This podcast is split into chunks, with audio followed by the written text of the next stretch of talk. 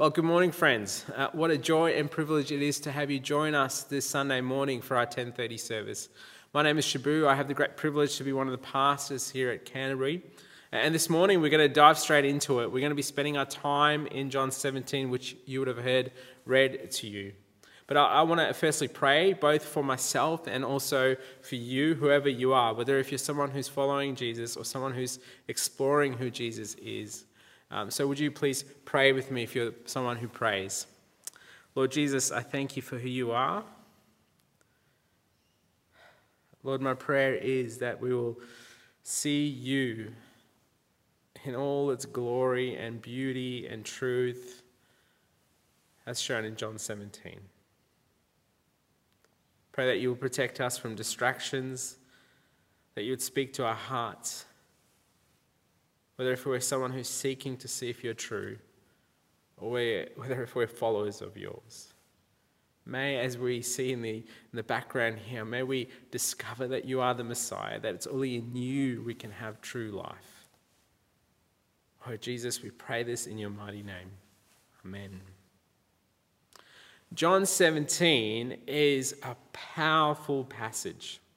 If you were listening to the passage read to you Hopefully, it stirred something in you because it is one of the most significant sections in the Gospel of John.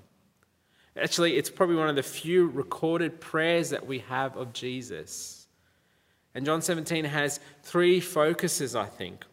One, we're seeing Jesus praying for himself in verses 1 to 5.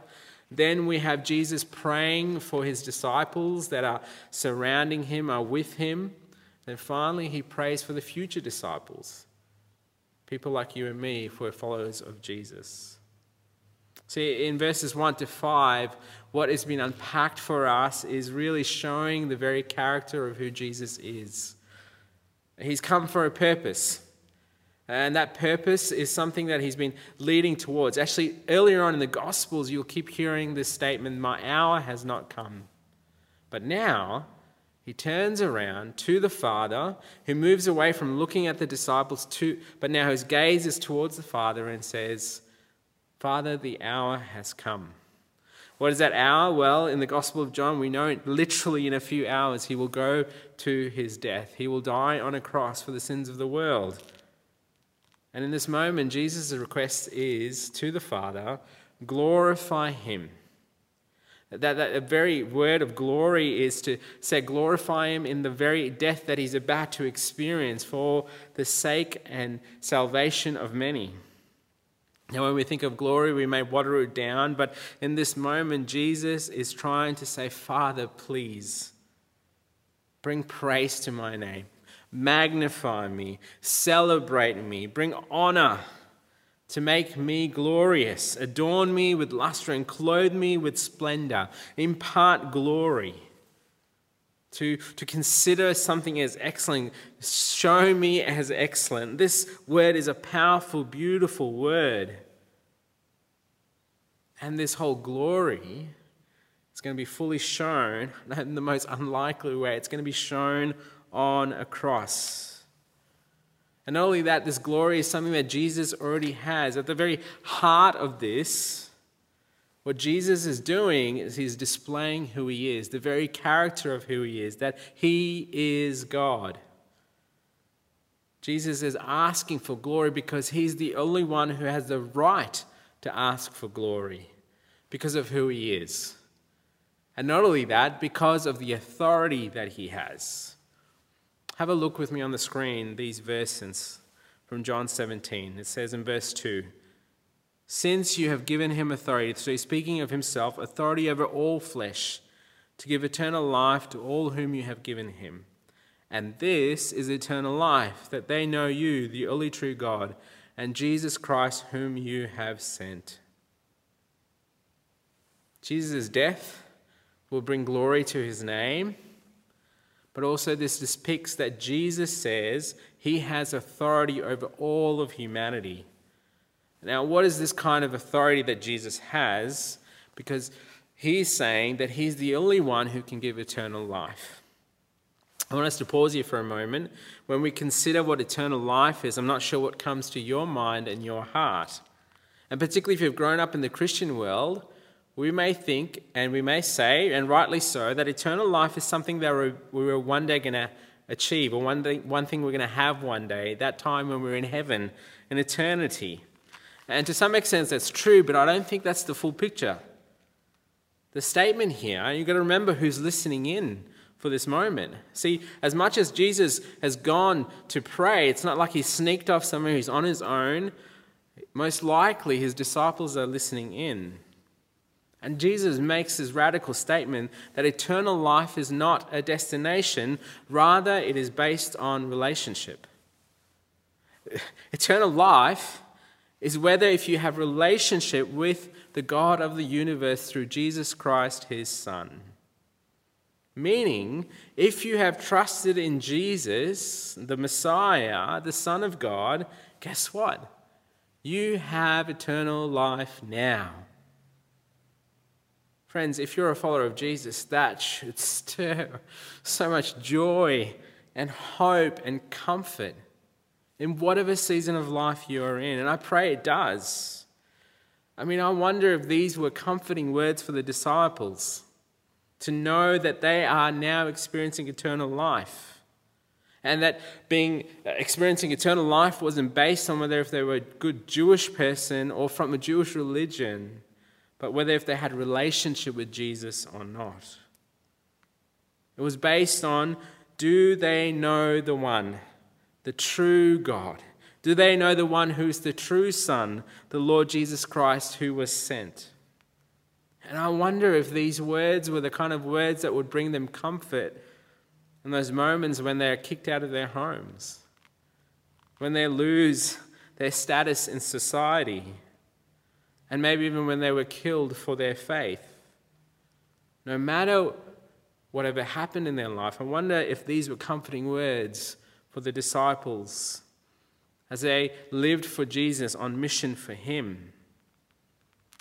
Because in this moment, what we're hearing when Jesus says, Father, glorify me, we know that prayer has been answered. Jesus has been glorified. And that means for a disciple, not only that, not only has Jesus been glorified already, they are known.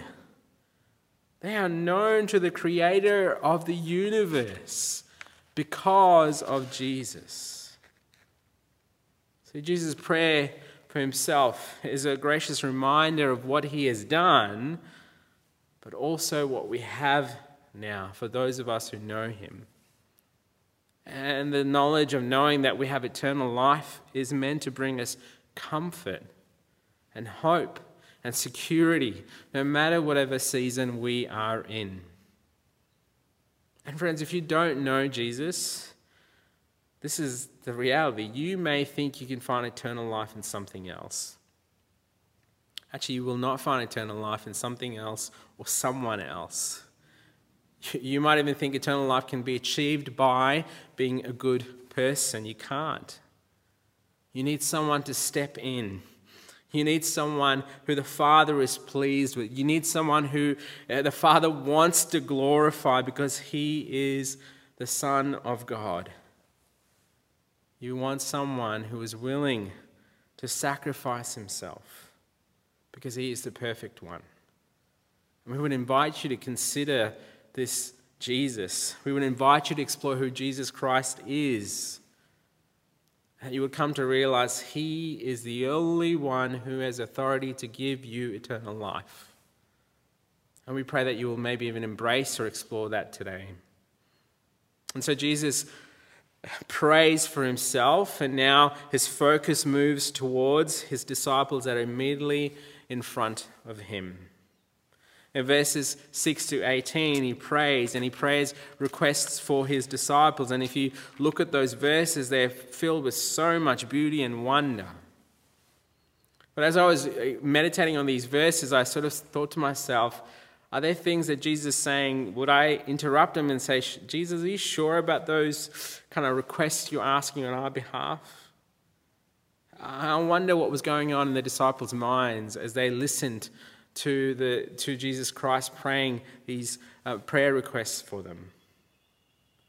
So, what we find is that in the few verses in front of you, Jesus prays and he's focused on what he has done, that Jesus has made known to the disciples, or another way to put it, he's revealed to the disciples who God is, who the Father is. Not only that, the disciples have responded to the word that Jesus is the word. They responded to him being the Messiah. They've believed in him, that Jesus himself is God. And as this is the foundation, now Jesus asks specific things for the disciples. He asks the Father to guard them or to protect them. And you know what? The reason why he's asking is because he's about to leave. He's about to go to the Father. And, and he knows while he was in the earth doing ministry with the disciples, he was doing that. Throughout the Gospels, you would hear the language of a shepherd. And that's the language here that Jesus is the one who protected them, and he's actually done that task. Except for the one that was going to fulfill scripture, and that Judas, who was going to um, end up betraying Jesus. And Jesus cries to the Father on their behalf and says, Father, I'm coming home. Let their joy. And you've got to ask the question what is the kind of joy that Jesus is speaking of? That joy, in a sense, is summarized in the knowledge of knowing who they are. Not only that knowledge of knowing who they are, but knowledge in knowing what Christ has done, what he has fulfilled. Friends, this is so important for the disciples, and this is why Jesus is praying this. Because if they don't have this, they don't have this sense of both security that they have eternal life. Not only that, that they are known to Jesus, that they, they have faith in him and they believe, and there's this assurance that they have as they are sent out into the world, a world that will hate them. It's so important for them to know they have this, that they have this joy, that they have this security because it is this joy that will keep them going in the mission. Actually, later on, if you read like places in Acts and you read the stories of disciples who faced challenges and trials and persecution for the sake of the gospel, you've got to ask yourself, how can they keep going? Well, they could keep going because through the power of the Holy Spirit, the helper who would produce joy in them they knew they were secure. And actually, in all of the lives of disciples, you will see that this prayer is fulfilled, including the guy writing this letter who would eventually be exiled for the faith. And Even though his last few letters that he wrote, he had such great joy. What Jesus is saying, and if you look here up on the screen, he says these interesting words in verses 15 to 16. I don't ask that you take them out of the world that you keep them from the evil one. They are not of the world, just as I am not of the world. Sanctify them in the truth. Your word is truth. As you sent me into the world, so I have sent them into the world. And for their sake I consecrate myself, that they also may be sanctified in truth. Uh, this is the moment where I was saying, if I was listening into this prayer, if I was one of the disciples, I probably would interrupt Jesus at this point. I don't know if you would do this. This is the moment I would walk up to Jesus, hey, um, Jesus, that is amen. Amen to all the other stuff that you said and eternal life and, and the hope that we have and security and the great joy. Awesome. Now, just a question why would you not want to take us out of this world? I know you're going to guard us, but unpack that a bit more for me. Friends, this is what I love about Jesus' prayer in John 17. In a sense, he's not praying for what they think they need. He is praying specifically what he knows exactly they need. In other words, or another way to put it is that Jesus is not praying for what they want. Jesus is praying for what exactly they need. The reason why Jesus is not praying for them to be taken out of this world is because the mission needs to continue. And what astounds me is that Jesus knows that the people who will continue this mission are his disciples. And this is why he's praying for them, this is why he's interceding for them. Because he wants these disciples to be his mouthpiece for the mission ahead. That's a powerful thing when you think about the type of disciples that were there. But see, this is all grounded in their identity and who they are, knowing that they're not of this world. And that's why that language is there, that they're not of this world, meaning that they've been taken from this world and they now belong, in a sense, a new kingdom. It's an identity marker of a disciple. Like their master, they've been set aside or set apart for mission. This is why in your translations you might see the word sanctify, which is helpful, but another way to put it is they've been set apart. And the idea of sanctify is not something that we would use in our everyday language, but in the Jewish tradition it would have been quite normal, the idea of being set apart. And that's what I would say is a better way of putting it. In this moment, Jesus and his prayer for his disciples is that he's asking the Father to set them apart for the mission. But see, their setting apart is not just some sort of thing that they're sort of being put into. The set apart has a purpose, it's founded on a truth. And you want to know what that truth is? It's based on who Jesus is, and you see that in verse 8. See, Jesus is asking the Father to set them apart in this truth as Jesus himself has been set apart in order that they may carry on the mission past his departure to the Father. Um, this set apart and being set apart for God's mission, look, let's just be honest, sadly, sometimes it's not something we fully understand. But we have images of that when we used to gather on a Sunday morning in this place, when we have those moments where we're commissioning people, is a picture of that. That idea that they've been sent. And this is what Jesus is doing. In a sense, he's commissioning his disciples, he's doing a commissioning prayer over them. And this whole idea of Jesus setting them apart Jesus uses interesting language here. Yes, Jesus has himself been set apart, just as the disciples now are set apart. But this is connected to a deeper understanding of what it means that Jesus is set apart. Actually, this is probably the best way to describe this. It's up here on the screen for you in John chapter 1, verse 29. The next day, he saw Jesus coming toward him and said, Behold, the Lamb of God who takes away the sin of the world. Jesus' using of setting himself apart again is a way of saying that Jesus himself has dedicated himself to do the Father's will. What is that? Jesus has been set apart to be the sacrificial lamb, to die on the cross. And this is the truth that the disciples build their whole life and foundation of a ministry on. In other words, Jesus' sacrificial death for their sin is the truth that will be something that they will constantly and continuously come back to. Constantly and continuously be reminded of as disciples as they join Jesus in his mission to a lost world. That's why constantly in the New Testament there's this constant reminder of the good news of Jesus.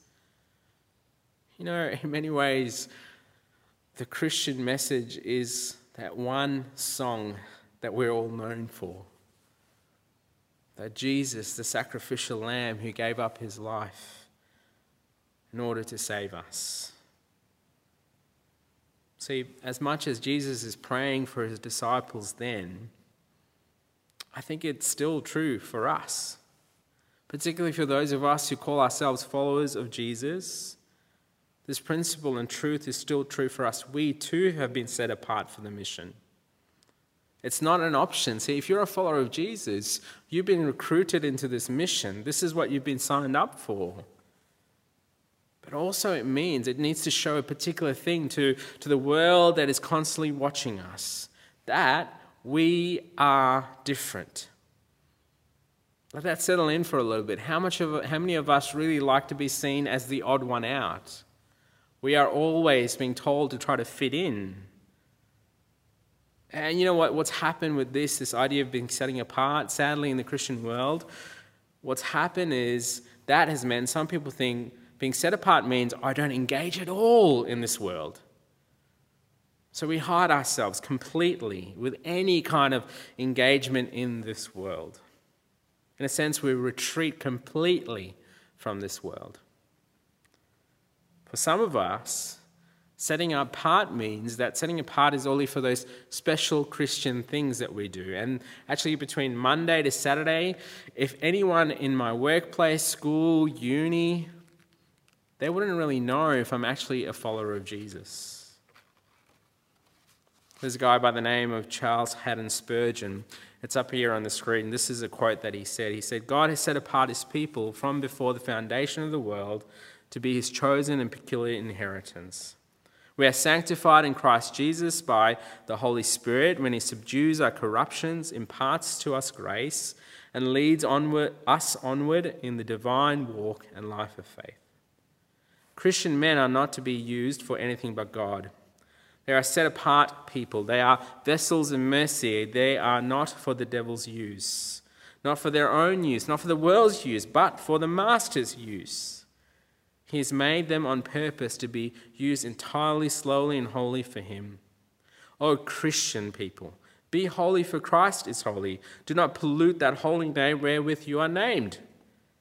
Let your family life, your personal life, your business life be as holy as Christ your Lord would have to be. Shall saints be shams when sinners are so real? I can just imagine him. If you know about his history, it would have been this bellowing man who would have preached this with much vigor. See, it's a reminder of what actually it means to be set apart. That your life, my life, should look very different to the world that's watching in for the purpose of mission. See, friends, Jesus' prayer for his disciples of setting apart is actually not ultimately just about rules and regulation either. We need to remember that if there was just simply that, he would list them here, I think. See, this idea of setting apart is a reminder of who they are, that they belong to God, they belong to Christ. This is why there's this language that we're not of this world, because Jesus has died for them. And friends, this is the same truth for you and I today. This is why we say no to sin. This is why when we make decisions in life, it should take into account 100% what matters to Jesus because we belong to Jesus. It is motivated because of our worship and love for Him, a Savior who gave Himself up for you and for me. So Jesus prays for his disciples there. Now he moves to the future disciples. Disciples, that means you and me. In verses 20 to 26, Jesus' prayer request is for us. Friends, if you look at these six verses, they are beautiful, wonderful verses by Jesus. See, in part, what we're seeing in this moment is a focus of Jesus' heart for the disciples that will respond to the good news of the gospel through the disciples that are present there. Eventually, to us here in Australia, here in Melbourne, here in Kilsyth, wherever you are. And what's his request for us? What is he petitioning the Father for? Have a look with me here on the screen. That they may all be one, just as you, Father, are in me and I in you, that they also may be in us, so that the world may believe that you have sent me. The glory that you have given me, I have given to them, that they may be one, even as we are one. I in them, and you in me, that they may become perfectly one, so that the world may know that you sent me and loved them even as you loved me. One of the things I'm going to do when I get to heaven is ask Jesus about these tongue twisters that he puts in Scripture. I think he had a bit of fun there. But friends, what's going on here in this moment is a prayer request by Jesus. That for anyone who will respond to the good news of the gospel, what is his request? That they will be one. The way that Jesus describes this is actually quite fascinating. He's not speaking that they would wear the same clothes, checkered green shirts. He's not speaking that they would all speak the same language, all speaking in English, all Australian. Neither will they all be reading the same version of the Bible, like English Standard Version or whatever version that you were told, or that they belong to a particular denomination only. Jesus speaks of a unity that, that is quite unique. The type of unity that is displayed is actually a significant theological term. The example he gives is the triune God. As one commentator put it, we believe in one God, but different, meaning that there is God the Father, God the Son, and God the Holy Spirit. We don't believe in three gods, we believe in one God. Now, the whole idea of theology of Trinity might be for another time, but it's a beautiful picture of who God is. In his very essence, there's distinctiveness there, but yet there's this beautiful unity. And Jesus' prayer is the same for us. That means it's a relational focus, just like the Trinity. Many years ago, when I was involved with student ministry, one of the great joys I had was going to a student conference, and the student conference was always one of my favorite moments because you had students from all these different uni- universities from Australia, you had people from different backgrounds and courses. And often we would have people who didn't know Jesus come to these conferences. And one of these times, one of the girls said to me when I asked her, Hey, what, what do you think about this? She said, I find it fascinating that all these people from all these different backgrounds and, and upbringings, but there's this sense of unity here. What she was experiencing was what Jesus was praying for. It is a wonderful picture for them to see how can all these people from different backgrounds get along. And you know what? You've got to think about this for a moment. For the early church, You've got to imagine that the thought was that the faith can only come through a Jewish heritage. Now, Jesus says, no, no, no, it's opened up, meaning that it is only through me. I'm the one who gives eternal life.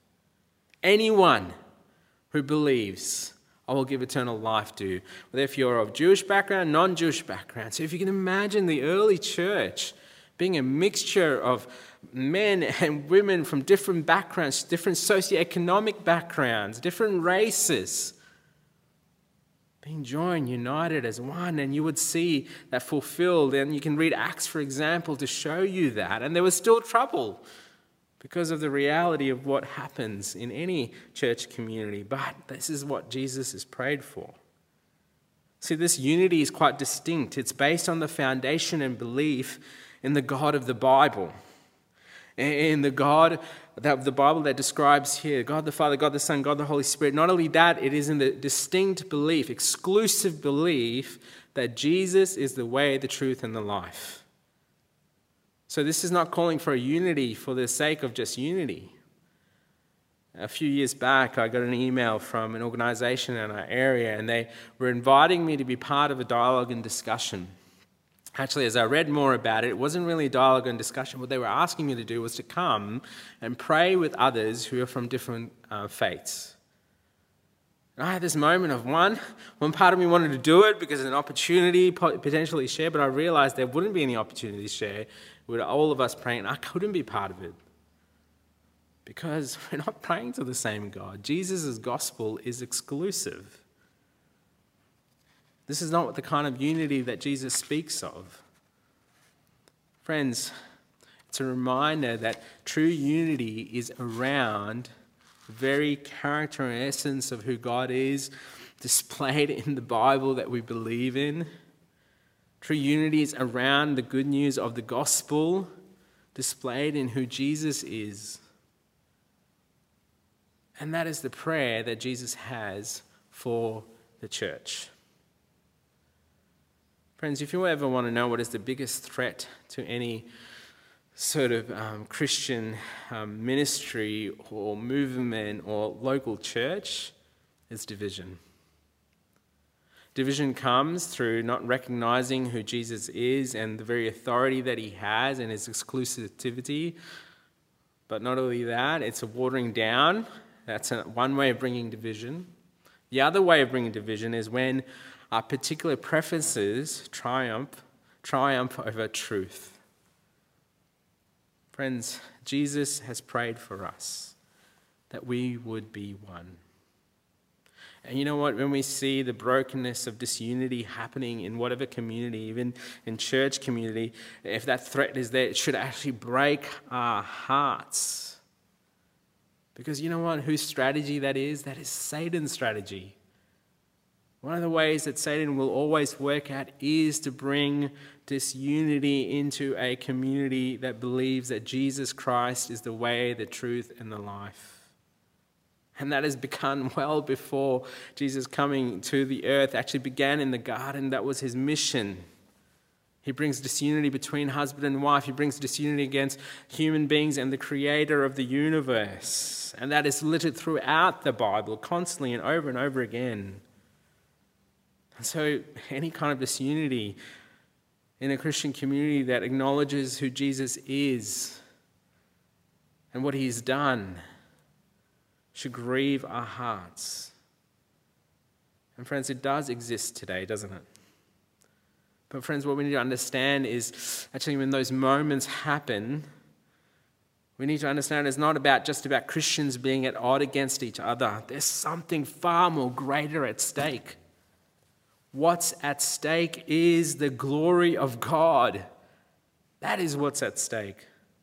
Because, you know, there's a broken world that is so got so much brokenness through this unity and it's all over the place and they're looking for something.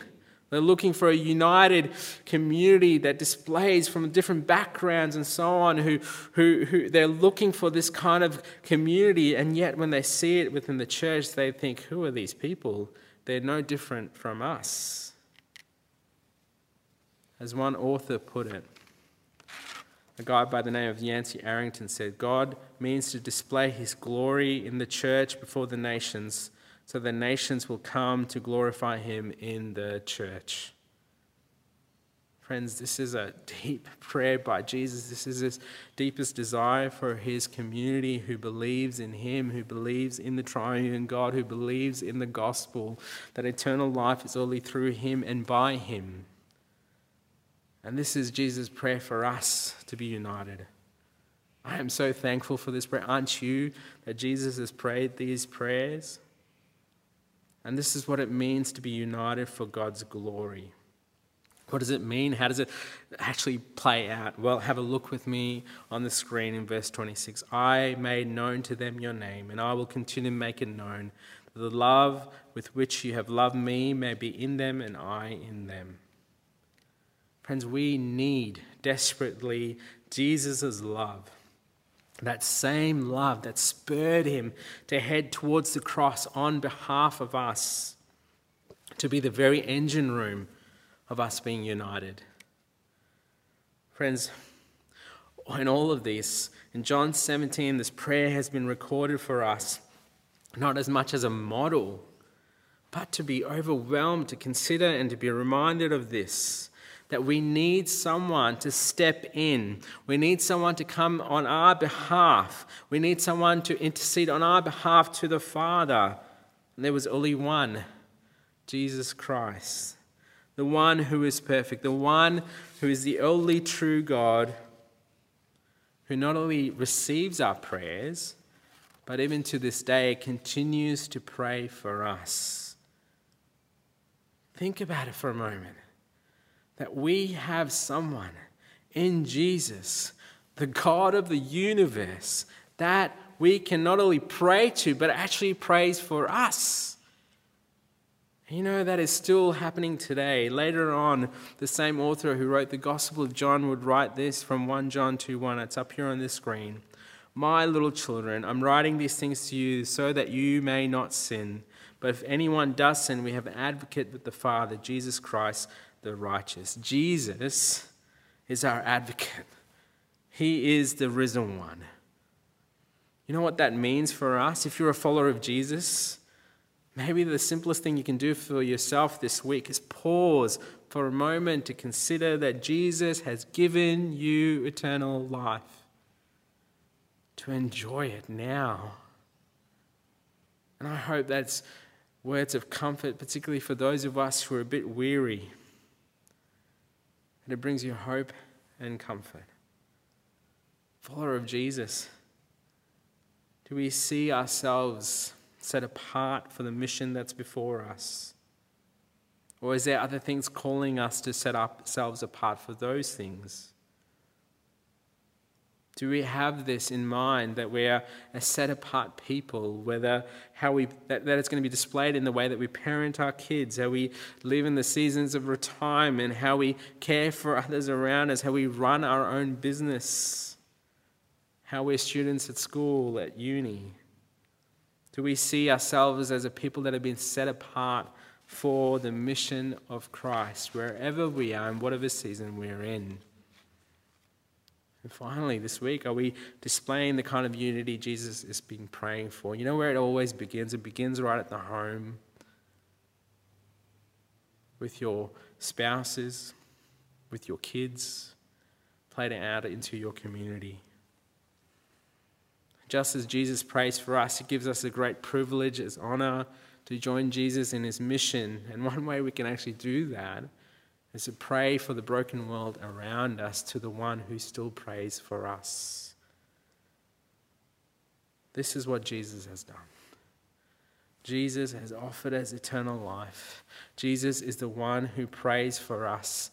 Jesus is the one who calls us to be united, just as Him and the Father are united as one, as we live in this world on mission for Him, for His glory.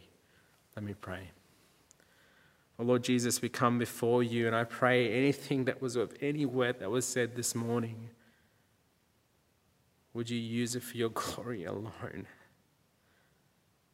Anything that was said that was not of worth, would you make it all be gone? And Jesus, we thank you for who you are. A great high priest who has prayed for the disciples then, who prays for our disciples, for your disciples now. You've given us this great charge to be on mission with you to a lost world that desperately needs to know that eternal life is only found in you. In your mighty name we pray. Amen. God bless, church.